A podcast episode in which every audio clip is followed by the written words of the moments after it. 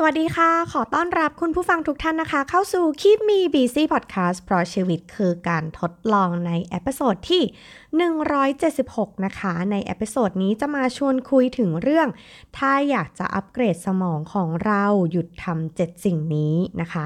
ซึ่งมาจากบทความใน Medium ที่มีชื่อบทความว่า want to upgrade your brain stop doing these seven things immediately นะคะ ซึ่งก็เขียนโดยดร. Benjamin Hardy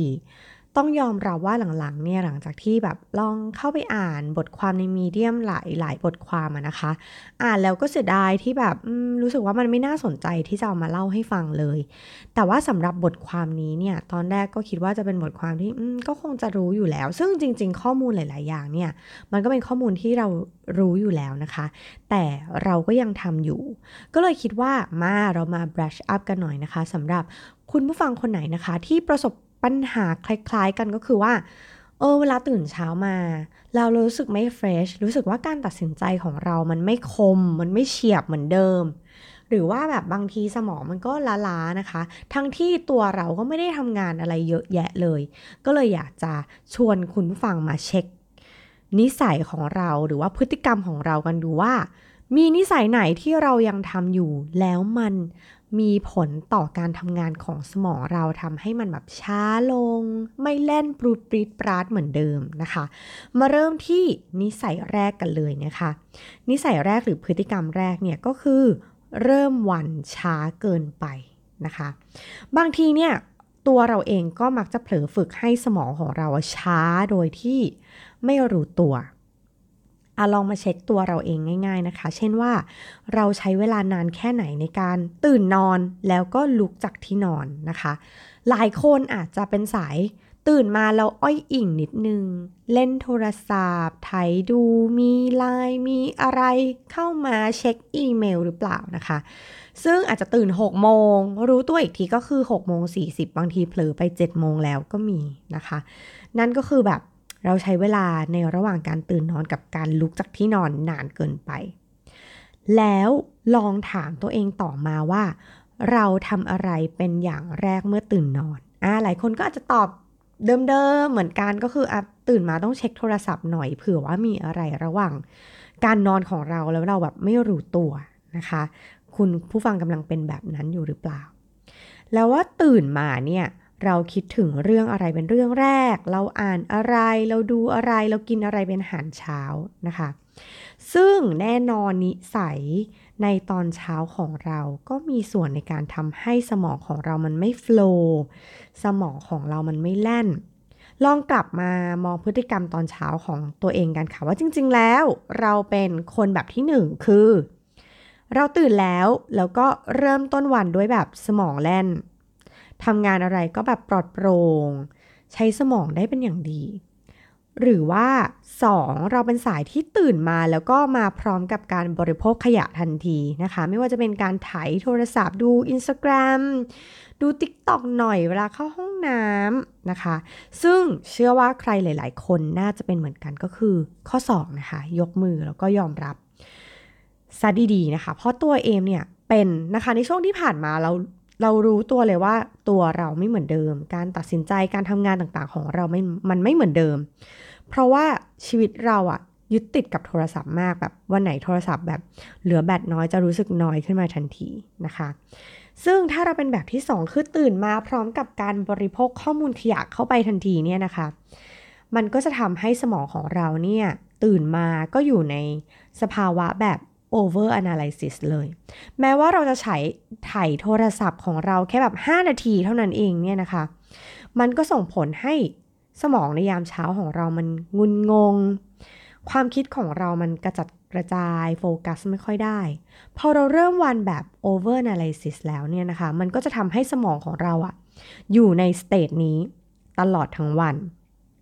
ทำให้เราแบบไม่มีสมาธิ ถูกรบกวนได้ง่าย แล้วเราก็ดูดูยุ่งตลอดเวลา เพราะเราจะสลับงานไปสลับงานมา เพราะเราไม่สามารถโฟกัสกับอะไรได้เลยนะคะ แล้วสุดท้ายแล้วมันก็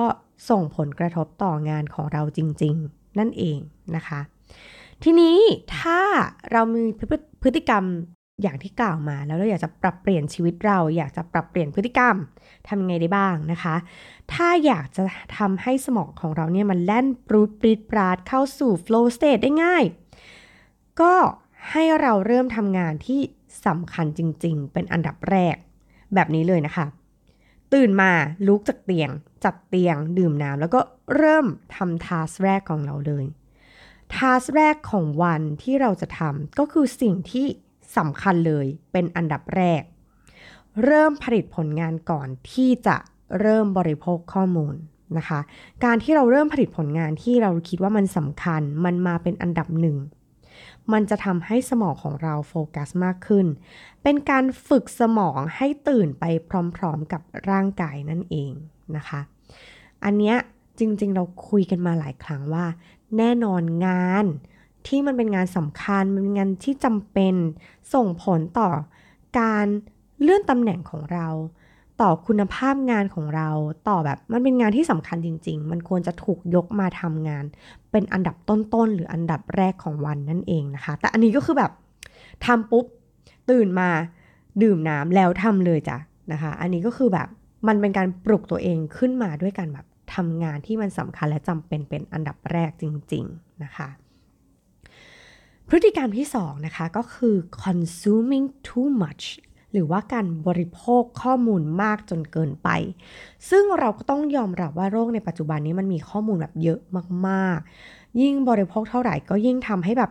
เราอยากจะบริโภคข้อมูลมากขึ้นเท่านั้น และข้อมูลหลาย ๆ ชุดก็ทำให้สมองของเราเนี่ย มันเริ่มมองหาความบันเทิงมากกว่าสาระความรู้นะคะ อันเนี้ยเป็นจริง ๆ นะคะ ก่อนหน้านี้เนี่ยเอมแบบติดโทรศัพท์มากๆ ติดแบบติดจริง ๆ ตื่นมาต้องถ่ายโทรศัพท์ก่อน เรื่องราวอะไรแบบบางที่เบื่อๆก็แบบเปิดเรื่องเดิมๆซึ่งจริงๆ มันไม่ได้เป็นเรื่องที่เราสนใจหรือเป็นอะไรแบบเนี้ยหรือว่าเรารู้อยู่แล้วว่าถ้าเราแบบเริ่มติ๊กตอกแล้วอะอีกหนึ่งชั่วโมงมันถึงจะมาเจอกันถึงจะได้แบบเงยหน้ามาอุ๊ย ตายแล้วสี่ทุ่มแล้วห้าทุ่มแล้วเที่ยงคืนแล้วหรอนะคะ ซึ่งจริง ๆ ถามว่าในหนึ่งชั่วโมงนั้นมันเป็นข้อมูลในชุดที่เราอยากรู้ไหม เราอยากจะแบบดูมันเยอะขนาดนี้ไหมคำตอบก็คือไม่ ถ้าเราเทียบกับร่างกายที่แบบอะเอาจริงน้ำหนักเกินเนาะมันก็เทียบกับการบริโภคข้อมูลที่ข้อมูลส่วนใหญ่ที่เราบริโภคไปอะ่ะมันเป็นข้อมูลที่แบบคุณภาพต่ำเหมือนร่างกายเรามันไม่ได้กินอาหารที่มันมีประโยชน์เข้าไปอะ่ะสมองของเราก็เหมือนกันค่ะ เหมือนเวลาที่เราดูอะไรแบบ เออแบบเบื่อๆแล้วดูดูไปอะ่ะ สมองเราก็บริโภคแต่อะไรที่แบบหาง่าย แต่ว่าไม่มีประโยชน์ แล้วก็ทำลายโฟกัสตัวเราเองซะเฉยๆนะคะ ซึ่งถ้าเราอยากจะปรับใหม่ ก็คือว่าเราอยากจะอ p t i m i z e สมองเราใหม่ ก็ลองบริโภคข้อมูลให้มันน้อยลง แล้วก็เลือกบริโภคข้อมูล ที่มันมีคุณภาพมากขึ้น ถ้าเทียบกับหลัก Pareto ก็คือ พยายามหาข้อมูล 20%ที่มันมีคุณภาพจริง ๆ เราสนใจจริง ๆ แล้วมันจะทำให้ชีวิตของเรามันพัฒนาไปได้ข้างหน้าจริง ๆ นะคะ เลือก 20%นั้นเพื่อที่ว่าเราจะได้เติบโตแบบให้ผลตอบแทนเรามา 80%ในอนาคตนั่นเอง และแน่นอน เราหลาย ๆ คนไม่ได้โฟกัสที่ 20 ข้อ 20%ของข้อมูลที่แบบมันมีคุณภาพ เราเลือกที่จะบริโภค 80%ของข้อมูลที่เราบริโภคเนี่ย ส่วนใหญ่จะฉุดรักความเจริญเติบโตในชีวิตของเราทำให้วิสัยทัศน์เรามันแย่ลง เพราะฉะนั้นการเลือกบริโภคข้อมูล เราจะเซเยสกับข้อมูลแบบไหนเซโนกับข้อมูลแบบไหน มันอยู่ที่ตัวเราเลือกเองนะคะ เลือกจาก เลือกจากคุณภาพไม่ใช่แบบปริมาณที่เราบริโภคเข้าไปนั่นเองนะคะ อันนี้เราหลาย ๆ คนอาจจะหลงลืมไปด้วยความแบบอัลกอริทึมของแบบโซเชียลมีเดียสมัยนี้มันคือฉลาดมาก มันก็เลือกแต่สิ่งที่เราชอบสิ่งที่เราสนใจในตอนนั้น มันก็ยิ่งทำให้เราแบบ โอ้โห go big go far นะคะ ไปไปกันใหญ่เลย คือเราแบบ เผลอๆเราอาจจะไม่ได้อยากจะรู้ข้อมูลนี้เยอะขนาดนั้นก็ได้ แต่ด้วยความฉลาดของเทคโนโลยีในสมัยนี้เนี่ยนะคะ มันก็เลยทำให้เราแบบบริโภคข้อมูลเกินความจำเป็น เพราะฉะนั้นเราอาจจะต้องมีสติในการบริโภคข้อมูลให้มากขึ้น หลังจากนี้นะคะ พฤติกรรมที่ 3 ก็คือ doing too much นะคะ ก็คือทำเยอะเกินไป มันมีคำพูดคำพูดหนึ่งในบทความที่เอมคิดว่า มันก็กระตุ้นความคิดของเราเหมือนกันก็คือเขาบอกว่า ถ้าเรามีลำดับความสำคัญในชีวิตเนี่ยมากกว่า 3 เรื่อง ก็แปลว่าเราไม่ได้มีการจัดลำดับความสำคัญในชีวิตเลย เพราะว่าทุกๆ ครั้งที่เราแบบสวิชงานไปมา จากงานที่ทำอยู่ พอเราเปลี่ยนไปอีกทำอีกงานหนึ่ง มันจะทำให้เราออกจาก flow stage ของเรา เราจะเสียโฟกัส แล้วก็เราจะเสียพลังงานโดยเปล่าประโยชน์ ซึ่งการ multitasking หรือว่าการทำงานแบบโอ้ยแบบ ไม่ได้จัดลำดับความสำคัญอะไรเลยเนี่ยนะคะ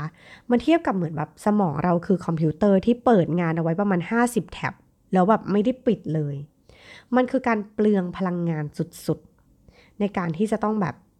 เปิดทำงานตลอดเวลาออกจาก flow state แล้วก็กลับมาได้ยาก มันเสียสูญเสียพลังงานไปนะคะ สู้เราเอาเวลาไปทำในสิ่งที่สำคัญในชีวิต แล้วก็ทำให้ชีวิตของเราในอนาคตเนี่ย มันเปลี่ยนไปแบบเปลี่ยน ชีวิตได้จริง ๆ ดีกว่า โดยสรุปในข้อนี้ก็คือ เลือกทำในสิ่งที่สำคัญ และมีผลกับชีวิตของเราจริง ๆ นั่นเอง ข้อที่ 4 ก็คือ ไม่มีเป้าหมายนะคะการใช้ชีวิตแบบไม่มีเป้าหมายถ้าเปรียบเทียบแล้วเนี่ยในบทความเขาบอกว่ามันมันคือการแบบวิ่งไปในสนาม เหมือนนักบอลนะคะเปรียบเทียบกับนักบอลที่วิ่งไปวิ่งมาในสนามแต่แบบทำสกอร์อะไรไม่ได้เลยก็คือไม่มีเป้าหมายอะ่ะบางทีเราอาจจะเถียงว่าเฮ้ยจริงๆชีวิตฉันมีเป้าหมายนะ เช่น ฉันใช้ชีวิตแบบเป้าหมายว่าเฮ้ยสิ้นเดือนนี้เดี๋ยวก็จะได้เงินเดือนละ หรือว่าเสาร์อาทิตย์เนี้ยฉันมีแพลนแล้วว่าฉันจะแบบไปเที่ยวไปทำอะไร ซึ่งการทำแบบนี้มันก็มันก็ทำให้ชีวิตของเรามันไปได้เรื่อยๆ ใช้ชีวิตไปได้เรื่อยๆ แต่เหมือนเราไม่ได้มีความชัดเจนในชีวิตเท่าไหร่นะคะ ทีนี้เนี่ยในข้อนี้บทความก็เลยพูดถึงเรื่องของ massive transformative purpose หรือว่า MTP นั่นเองนะคะ มันคืออะไร มันคือการแบบตั้งเป้าหมายแบบให้ชีวิตของเรามันเติบโตไป 10x เลยจ้ะ 10 เท่าไปเลย ซึ่งตัว massive transformative purpose เนี่ยนะคะ มันคือการตั้งเป้าหมายที่ชัดเจน นำทางชีวิตเราไปแล้วก็สร้างแรงบันดาลใจ แล้วมันเป็นการทำแผนที่แบบ มันทำเป้าหมายทำแผนในชีวิตให้แบบช่วยในการตัดสินใจว่า ชีวิตเราควรจะทำอะไรและเราไม่ควรจะทำอะไร ซึ่งการมีเป้าหมายแบบนี้มันเป็นทั้งแรงขับเคลื่อน แล้วก็เป็นตัวกรองในชีวิตของเรานะคะ ในการอัปเกรดสมองของเราเนี่ยเราจะต้องมีเป้าหมายที่มันปรับเป็นไปไม่ได้ในอนาคตแบบใหญ่มากๆอะแต่แต่แน่นอนต้องไม่เกิน 3 อย่าง ซึ่งการคิดการใหญ่แบบ 10x เนี่ยนะคะ มันจะทำให้สมองของเราเนี่ย มันทำงานเร็วขึ้นในระดับที่แบบสูงขึ้น เราจะเริ่มมองหาคนที่มันถูกต้องคนที่ใช่มากขึ้น เราจะเริ่มแบบใส่ resource ในชีวิตของเราไป ในสิ่งที่ถูกที่ควร เราจะเริ่มมองหาโอกาสอะไรบางอย่าง เพื่อให้เราได้เติบโตได้ในระดับ 10x นั้นจริง ๆ ทีนี้เนี่ยพอสมองของเรามันรู้ว่าเฮ้ยอะไรที่มันสำคัญละ สมองของเรามันก็ฉลาดมาก ฉลาดเพียงพอที่จะเริ่มตัดสิ่งที่มันไม่สำคัญในชีวิตออกไป และแน่นอนการเทรนสมองเนี่ยนะคะคือการที่แบบต้องบอกว่าการจะโตไปให้ถึงเป้าหมายที่มันใหญ่มากๆ มันเป็นไป ไม่ได้มากๆ หรือว่าเราไม่ไม่รู้เลยว่าการโตขนาดนั้นมันคือเป็นแบบไหนอะมันคือการที่เราต้องเทรนสมองให้ฝึกใช้จินตนาการ ซึ่งการฝึกใช้จินตนาการเนี่ยก็คือเป็นทักษะ ซึ่งมันฝึกฝนได้พัฒนาได้ทำให้เก่งขึ้นได้นะคะ เขาก็บอกว่าการที่เราแบบรู้สึกว่าตัวเองไม่ได้มีจินตนาการอะไรขนาดนั้น การเขียน journaling เนี่ยช่วยในการฝึกจินตนาการของเราได้ และการที่เราเทรนสมองผ่านเป้าหมายที่มันเป็นไปไม่ได้อะมันก็เป็นทักษะอย่างหนึ่งเหมือนกัน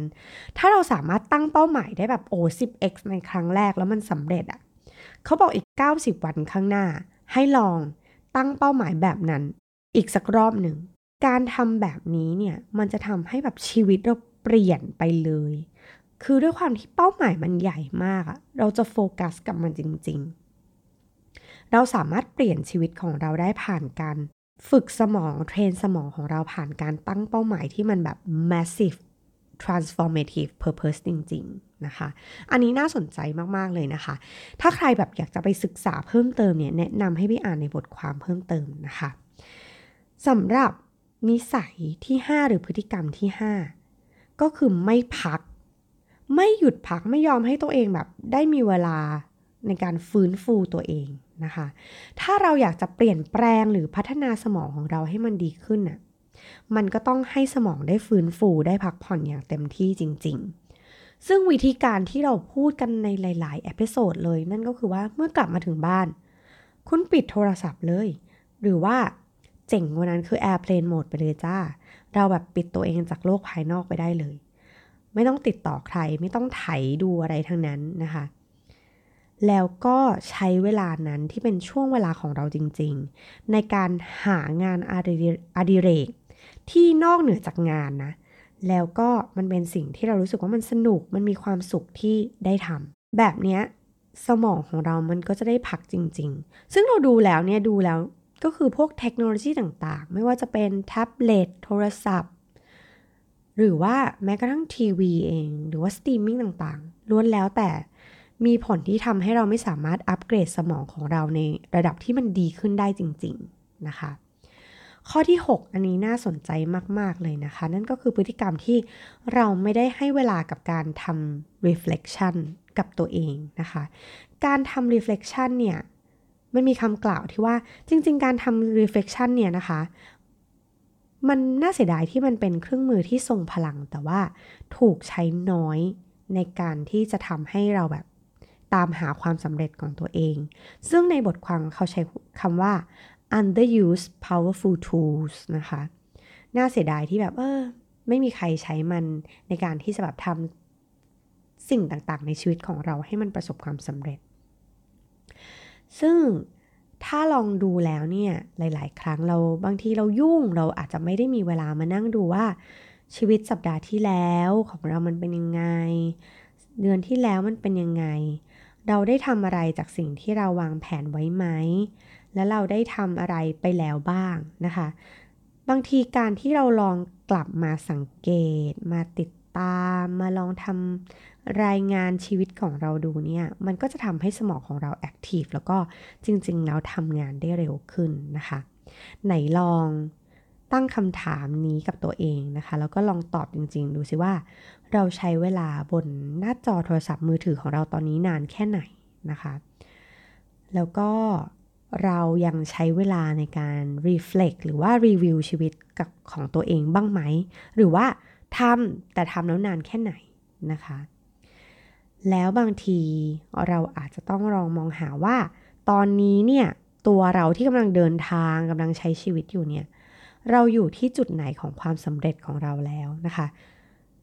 คือถ้าตอบตามจริงมันก็เจ็บปวดนะ บางทีเราลืมไปเลยว่าแบบเอ้ยเรามีเป้าหมายชีวิตที่แบบมันใหญ่มากเราอยากทำมันอะแต่ว่าเราไม่ได้เริ่มลงมือทำเลยหรือว่า เริ่มไปแล้วแล้วก็เลิกไปแล้วระหว่างทาง การที่เรา reflect ตัวเองเรื่อยๆมันจะทำให้เราไม่หลงทาง เอมชอบคำหนึ่งในบทความมาก ๆ เลยนะคะ เขาบอกว่าการรีวิวแล้วก็การ reflect เนี่ยทำให้เราเป็นนายของอดีต และทำให้อนาคตสั่งปัจจุบันของเรา มันเป็นคำพูดที่แบบเท่มากในหนึ่งประโยคมันแบบเออจริง เรารู้ว่าในอดีตเราทำอะไรมา แล้วเราก็รู้ว่าเป้าหมายของเราในอนาคตเรากำลังจะไปทางไหนทำอะไร แล้วเพราะฉะนั้นปัจจุบัน เราต้องใช้ชีวิตแบบไหนต้องลงมือทำเรื่องอะไรไปแล้วบ้าง มันแบบมันเจ๋งมากกับคำพูดนี้นะคะ แล้วเขาก็บอกว่าแม้กระทั่งความเจ็บปวดที่เราเจอ ถ้าเรารีเฟล็กได้อย่างถูกต้องอะมันก็จะทำให้เราสามารถที่จะเติบโตจากความเจ็บปวดนั้นๆได้นะคะ ก็มองอีกมุมหนึ่งก็คือทุกๆ ความเจ็บปวด มันก็ทำให้เราเติบโตขึ้นได้ ถ้าเรารู้ว่าเราจะเอาความเจ็บปวดนั้นมาขับเคลื่อนชีวิต ของเราได้ยังไงนะคะ แต่เราจะทำไม่ได้ถ้าเราไม่รู้จักแบบเออมานั่งรีวิวชีวิตตัวเองมา reflect ชีวิตตัวเองดูนะคะ อันนี้ก็แบบมันเจ๋งมากกับข้อนี้ และข้อที่ 7 ก็คือเป็นเรื่องที่ทุกคนรู้อยู่แล้ว แต่ทุกคนก็อาจจะไม่ได้ทำเช่น ไม่ออกกำลังกาย เขาบอกว่าการคาร์ดิโอหรือว่าการ weight lifting เนี่ยนะคะ มันดีกับสมอง มันเป็นการ train สมองแล้วก็ร่างกายในคราวเดียวกันเหมือนแบบ ทำหนึ่งอย่างแล้วได้ทั้งได้ถึงสองอย่างคือทั้งฝึกสมองทั้งได้ร่างกายที่แข็งแรงด้วย เราอาจจะหลงลืมไปเราอาจจะแบบมไม่ออกกำลังกาย แล้วก็ไม่กินอาหารที่ดีมีประโยชน์ด้วย อันเนี้ยมันก็เลยทำให้แบบสมองของเราอะมันไม่ได้แบบเติบโตได้ถูกอัปเกรดอย่างเต็มที่นะคะ ต่อให้เราทำแบบทั้ง 6 ข้อมาแล้ว แต่ว่าถ้าเราไม่ออกกำลังกาย สิ่งเหล่านั้นมันก็